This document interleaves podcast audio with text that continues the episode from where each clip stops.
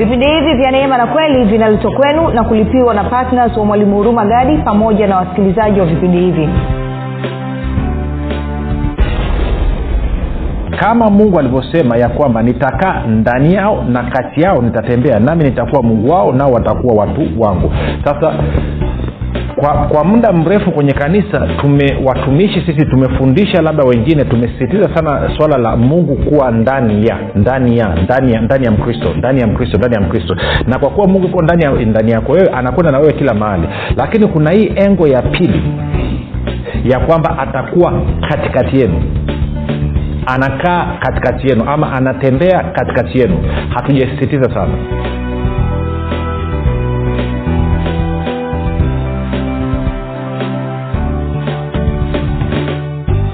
katika mafundisho ya kristo kupitia vipindi vya neema na kweli. Jina langu naitwa huruma gadi. Ninafuraha kwamba umeweza kuungana nami kwa mara nyingine tena ili kuweza kusikiliza kile ambacho bwana wetu yesu kristo ametuandalia kumbuka tu mafundisho ya kristo yanakuja kwako kila siku muda na wakati kama huu yakiwa na lengo la kujenga na kuimarisha imani yako wewe unayenisikiliza ili uweze kukua na kufika katika cheo cha kimo cha utimilifu wa kristo. Kwa lugha nyingine ufike mahali uweze kufikiri kama kristo uweze kuzungumza kama kristo na kutenda kama kristo. Kufikiri kwako rafiki kuna mchango wa moja kwa moja katika kuamini kwako. Ukifikiri vibaya utaamini vibaya.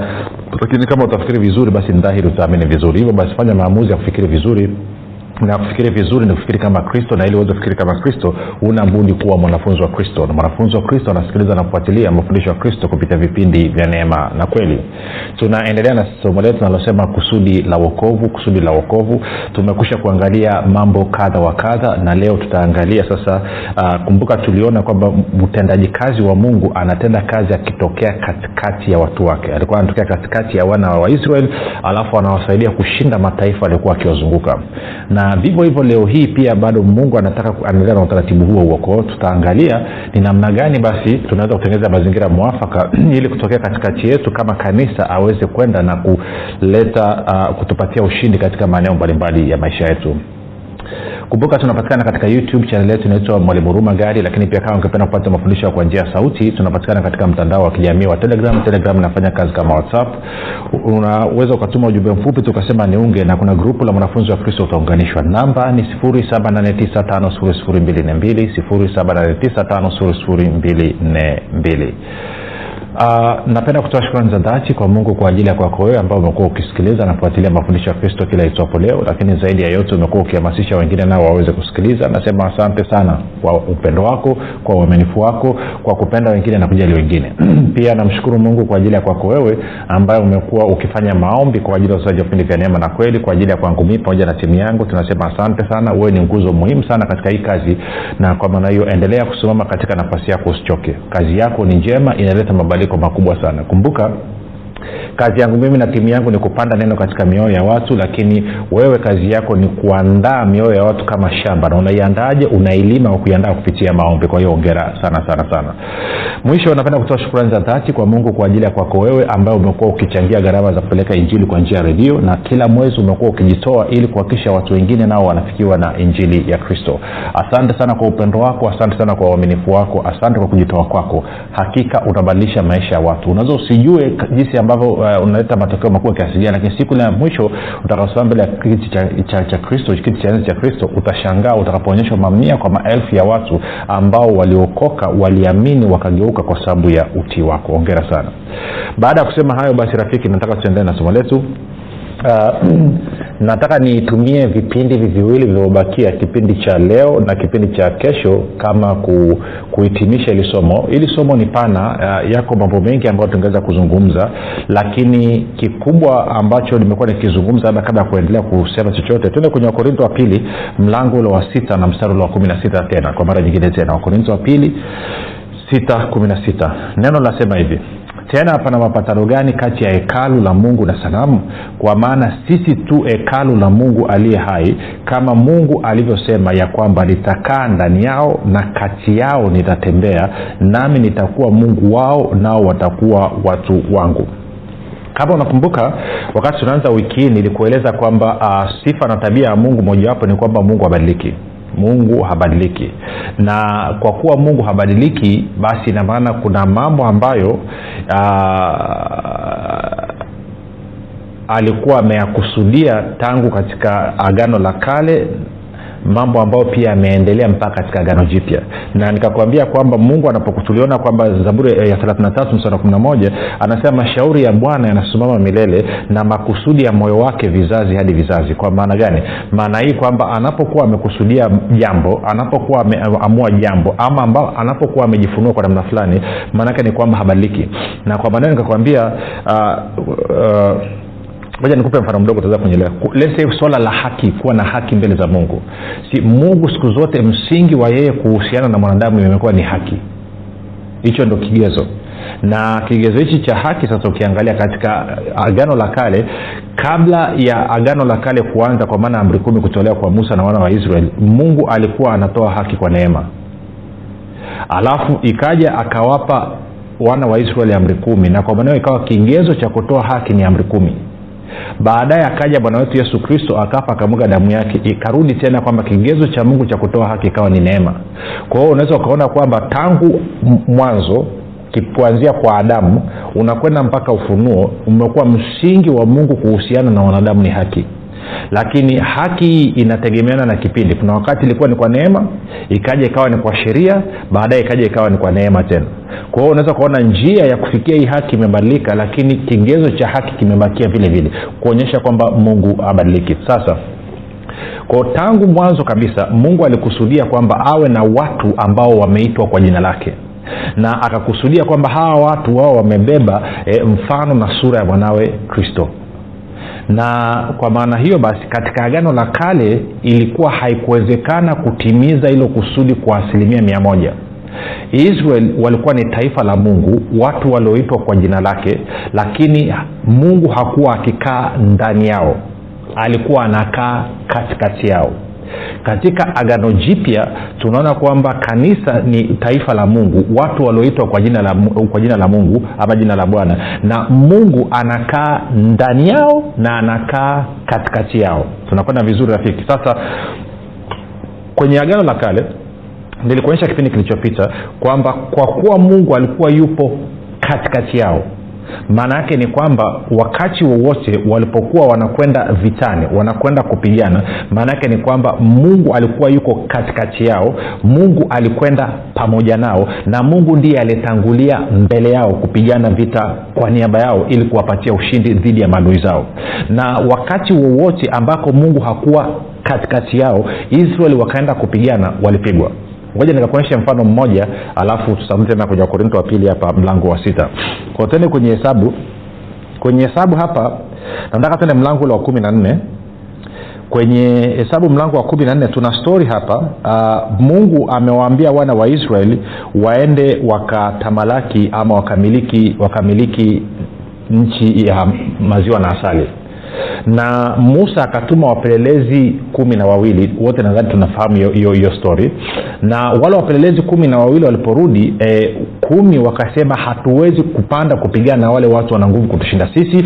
Tukiwatazama tunajiona kama mapanzi nafsini mwetu na ndipo walivyotuona joshua na kaleb wakasema tunaweza kushinda bila shaka. Na kwa maana hiyo israel wakaamini taarifa ya wale wapelelezi kumi kwao wakalia wakagoma kwenda kuchukua ama kumiliki hiyo nchi waliokuwa wamepewa na bwana. Na kwa maana hiyo wakasema tuweke viongozi wetu turudi misri then bwana akatokeza na wingu la utukufu wake akawambia musa hawa watu wataendelea kuniasi mpaka lini? Akasema sasa nipishe na wachinja wote hawa alafu naanza upya na wewe. Musa akamsii na tunafahamu bwana akawaua wale wapelelezi kumi mbele ya wana wa israeli. Kwao israeli wakapanik sasa kumbuka maelezo ya mungu kwa musa alikuwa ni hivi waambie warudi nyikani. Kwa kila siku moja waliokwenda kupeleleza itakuwa ni mwaka mmoja nyikani. Kwa hiyo walienda kupeleza kwa siku arobaini hivyo wakaenda kuzunguka nyikani kwa muda wa miaka arobaini. Kwao wakaambiwa rudini nyikani rudini jangwani. Kwa hiyo nataka tuchukue stori sasa wana wa israeli walivyoona hivyo wanasema basi sisi tutakwenda kupigana na hawa watu wa kanani kama bwana alivyosema. Musa anawambia msiende. Kwao nataka tu, tuanzie hiyo stori hapo sasa. Tuende kwenye hesabu eh, kumi na nne nitaanza ule mstari wa arobaini na mbili. Musa anawambia hivi msikwee kwa kuwa bwana hayumo kati yenu. Msipigwe na kuangushwa mbele ya adui zenu. Kwao musa anaambia sikiliza msiende kupigana. Bwana hayuko katikati yenu. Mkienda kupigana mtapigwa na kuangushwa mbele ya adui zenu. 43 kwa kuwa mwameleki na mkanani wako mbele yenu nanyi mtaanguka kwa upanga kwa sababu mmerudi nyuma msimwandame bwana kwa msimwandame bwana. Kwa hiyo bwana hatakuwa pamoja nanyi. Bwana hata kuwa pamoja nanyi. 44 lakini walithubutu kukwea mlimani hata kileleni ila sanduku la agano la bwana halikutoka humo maragoni wala musa hakutoka. Sasa kumbuka sanduku la agano la bwana ndio ambalo lilikuwa linasababisha uwepo wa mungu uwepo katikati yao kwa lugha nyingine sanduku la agano la bwana ndio lilikuwa linabeba uwepo wa mungu. Kwao anasema walivyokwenda kupigana sanduku la agano la bwana halikwenda pamoja nao. Na kwa maana hiyo maana ni kwamba uwepo wa bwana haukwenda pamoja nao. Pia musa naye hakwenda kwa sababu alikuwa anajua kabisa hawa wanakwenda kinyume na maagizo ya bwana na bwana hatakuwa katikati yao. Kasikiliza hii. 45 ndipo mwameleki na mkanani waliokaa huko mlimani wakateremka wakawapiga na kuwaangusha hata kufikilia horma kwa hiyo ina maana israeli akapigwa. Kwa nini? Kwa sababu bwana hakuwa katikati yao. Bwana hakwenda pamoja nao. Sijui kama umelishika hilo. Sasa na ndio maana kila mara israel walipokuwa wakikutana na tukio bwana anawakumbusha. Kwa mfano tusome tena mstari wa, wa kumbukumbu la torati thelathini na moja. Uh, kumbukumbu la torati thelathini na moja na, na, na mstari ule wa sita 31 mstari wa sita. Sikia sikia hii kitu rafiki anasema hivi. Musa anawaeleza wana wa israeli. Anasema iweni hodari na moyo wa ushujaa msiogope wala msiwahofu manake maadui zao kwa maana ama kwa sababu bwana mungu wako yeye ndiye anayekwenda pamoja nawe. Hata kupungukia wala hata kuacha kwa hiyo unaweza ukaona kila mara bwana alipokuwa pamoja na taifa la israel kila mara bwana alipokwenda pamoja na taifa la israel kwenye tukio lolote israeli walishinda. Na ilipotokea bwana hayuko ama hayumo katikati yao ama hakwenda pamoja nao israeli walipigwa. Sasa ukiwa na hilo kichwani turudi tena kwenye kwenye kwenye wakorinto wa pili. Wakorinto wa pili ule mlango wa sita tena wakorinto wa pili mlango wa sita na mstari wa kumi na sita. Anasema hivi tena pana mapatano gani kati ya hekalu la mungu na sanamu? Kwa bana sisi tu hekalu la mungu aliye hai. Kwa kazi ya hekalu nini? Maanaake ni makao ya mungu. Anasema kama mungu alivyosema ya kwamba nitakaa ndani yao na kati yao nitatembea nami nitakuwa mungu wao nao watakuwa watu wangu. Sasa kwa kwa muda mrefu kwenye kanisa tume watumishi sisi tumefundisha labda wengine tumesisitiza sana swala la mungu kuwa ndani ya ndani ya ndani ya ndani ya mkristo ndani ya mkristo ndani ya mkristo. Na kwa kuwa mungu iko ndani ya ndani yako wewe anakwenda na wewe kila mahali. Lakini kuna hii engo ya pili ya kwamba atakuwa katikati yenu. Anakaa katikati yenu ama anatembea katikati yenu. Hatujasisitiza sana. Sasa kumbuka kumbuka israel walivyotoka misri walikuwa wamekuja kaanani kwa haya mataifa ya kigeni na ile ardhi walikuwa wamepewa israel. Tunakwenda vizuri? Na kwa maana hiyo ilikuwa inabidi israeli waende wapigane na yale mataifa na kuwashinda na kumiliki ardhi yao. Ardhi ambayo tayari mungu alikuwa amekusha kuwapa lakini mungu hakuwaacha israeli wapigane peke yao. Alikwenda pamoja nao na akapigana kwa niaba yao. Sasa katika agano jipya utaratibu huo unaendelea lakini kuna kitu kidogo kimebadilika. Leo hii hatuendi kupigana vita katika damu na nyama. Leo hii tunakwenda ku, kusababisha watu wanao okay, tunakwenda kwenye mazingira yanayotuzunguka ku, kuung'oa ufalme wa shetani na kupanda ufalme wa mungu. Kwa lugha nyingine kila mara mtu anapozaliwa mara ya pili maanaake ni kwamba ama anapookoka maanaake ni kwamba ufalme wa giza unakuwa umeondoka ndani mwake na ufalme wa nuru ufalme wa mungu unakuwa umeingia ndani mwake. Na kwa maana hiyo hilo eneo linakuwa limegeuka kuja chini ya ufalme wa mungu sijui wanapata hiyo picha. Kwao zamani ilikuwa tunapigana tunauana tunatupa ale mataifa. Leo hii tunawakonvert tunawasababisha wale waokoke wazaliwe mara ya pili.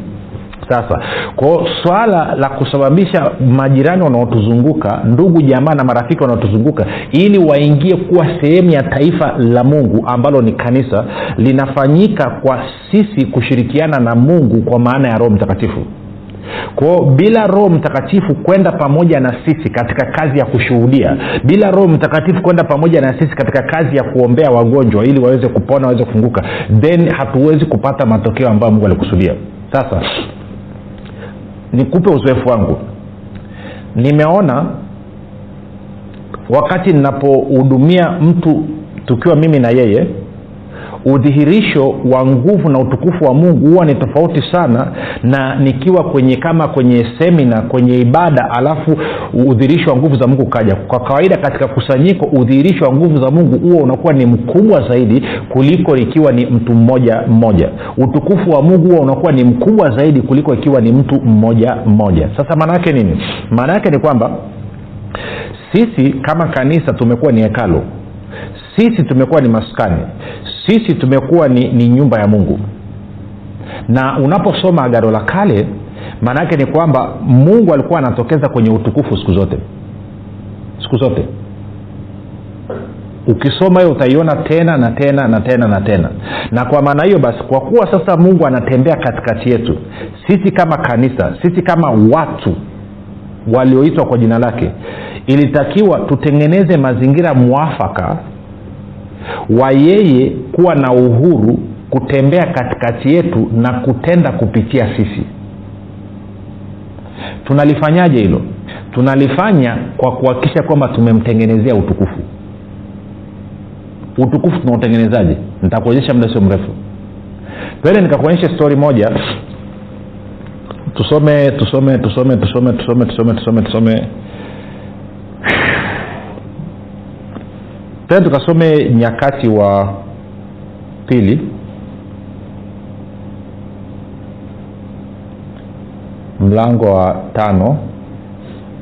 Tuanze mstari wa kumi na tatu hadi wa kumi na nne. Kumbuka sisi ni hekalu la mungu sisi ni nyumba ya mungu sisi ni maskani ya mungu.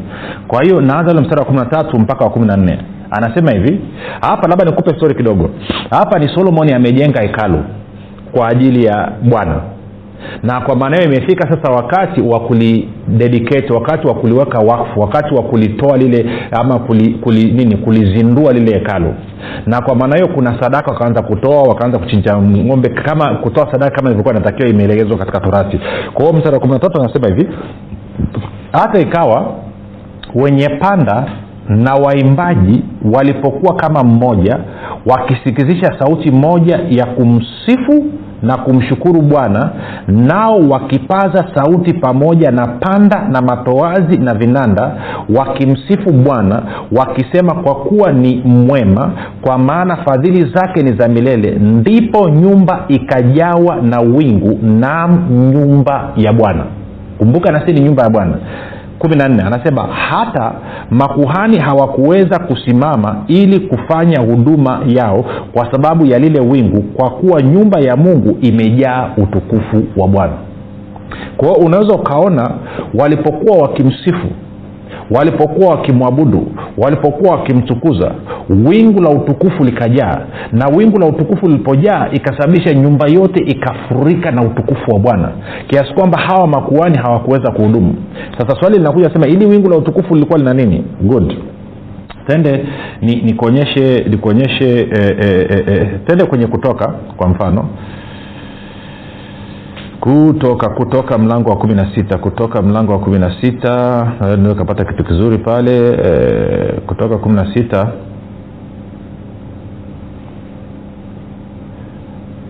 Kutoka kumi na sita uh,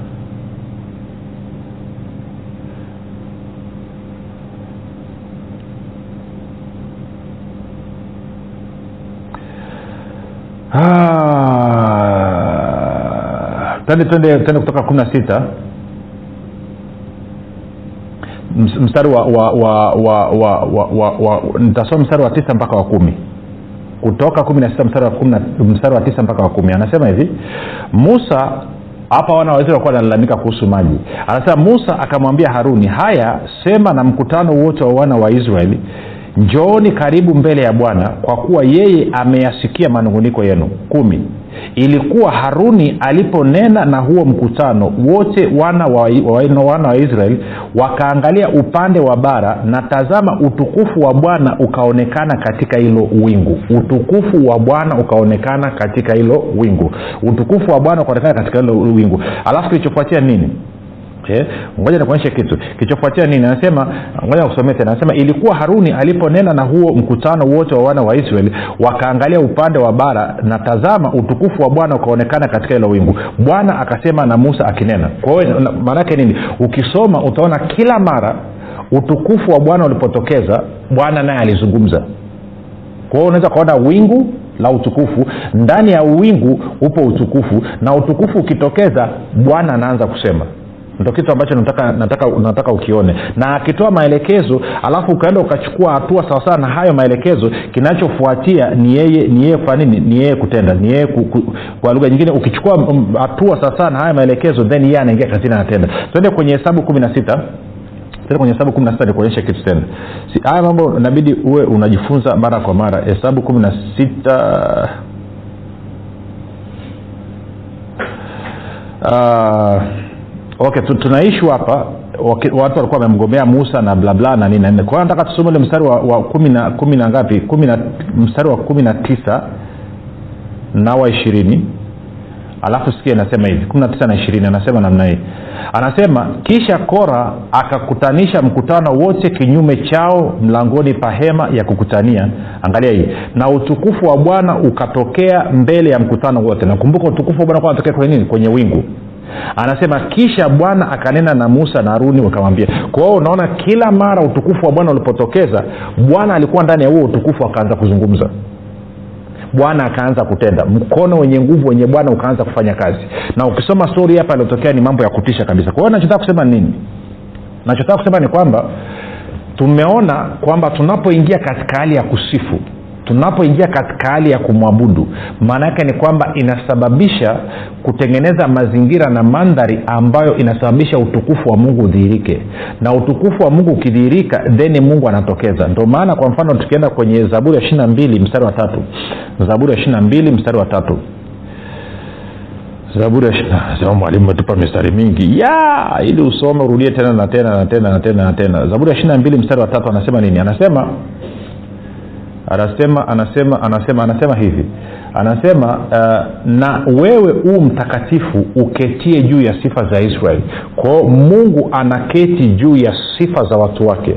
Ndio maana unaona kule kwenye nyakati wa pili mlango ule watano walipoanza kumsifu bwana. Walipoanza kupiga vinubi na mapanda na matarumbeta na nini wakawa sauti moja.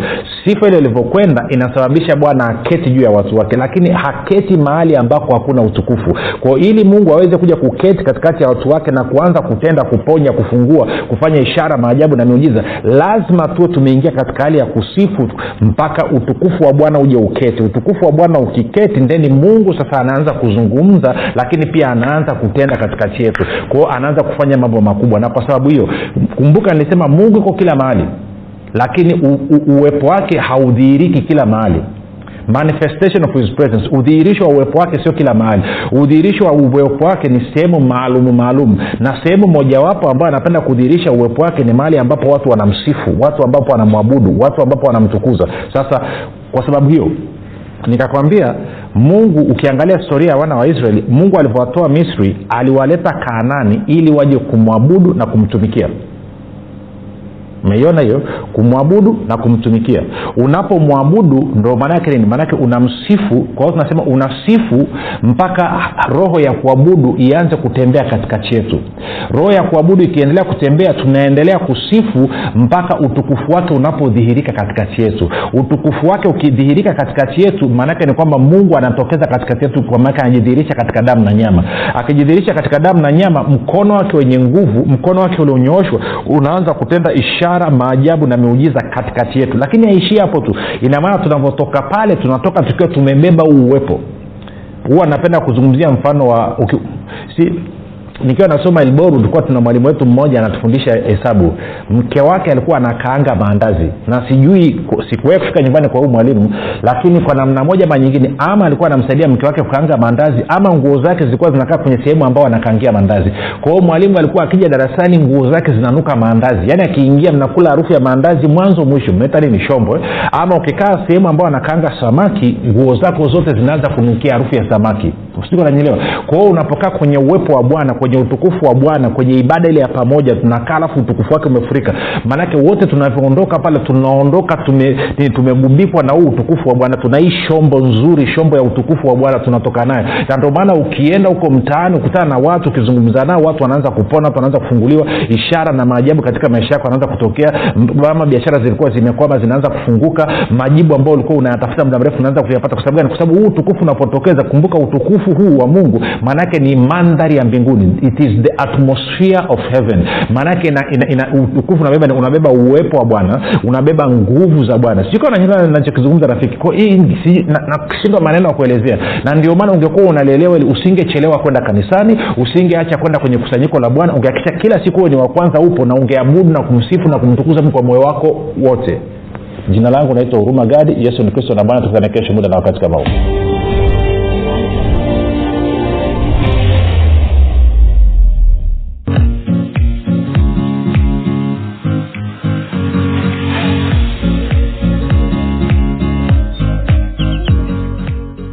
imani makini siri ya ulinzi ustawi na mafanikio. Ni kitabu kipya kilichoandikwa na mwalimu huruma gadi. Ndani ya kitabu hiki utajifunza imani ni nini na nini tofauti kati ya imani na kuamini. Utajifunza hofu shaka na kutokuamini ni nini na ufumbuzi wa kuziondoa katika maisha yako. Na pia utajifunza jinsi ya kuwa na ujasiri na hivyo kuwa na udhihirisho mkubwa wa imani. Pamoja na jinsi ambavyo imani inashirikiana na neema ili kumdhihirisha kristo anayeishi ndani ya mkristo. Zaidi ya yote utajifunza jinsi ya kutumia imani na nguvu ya mungu kudhihirisha na kuumba chochote unachokitaka. Zaidi ya yote utajifunza jinsi imani inavyotenda kazi kwa kushirikiana na uvumilivu ili kumfanya mkristo afaidi ahadi zote za mungu hapa duniani. Rafiki maisha yaliyojaa uzima ushindi ustawi mafanikio furaha amani na maajabu yanakusubiri. Piga simu sasa kupata nakala yako. 764 au 7895242 au 6735242 imani makini siri ya ulinzi ustawi na mafanikio. Kwa shilingi elfu thelathini tu unapata nakala yako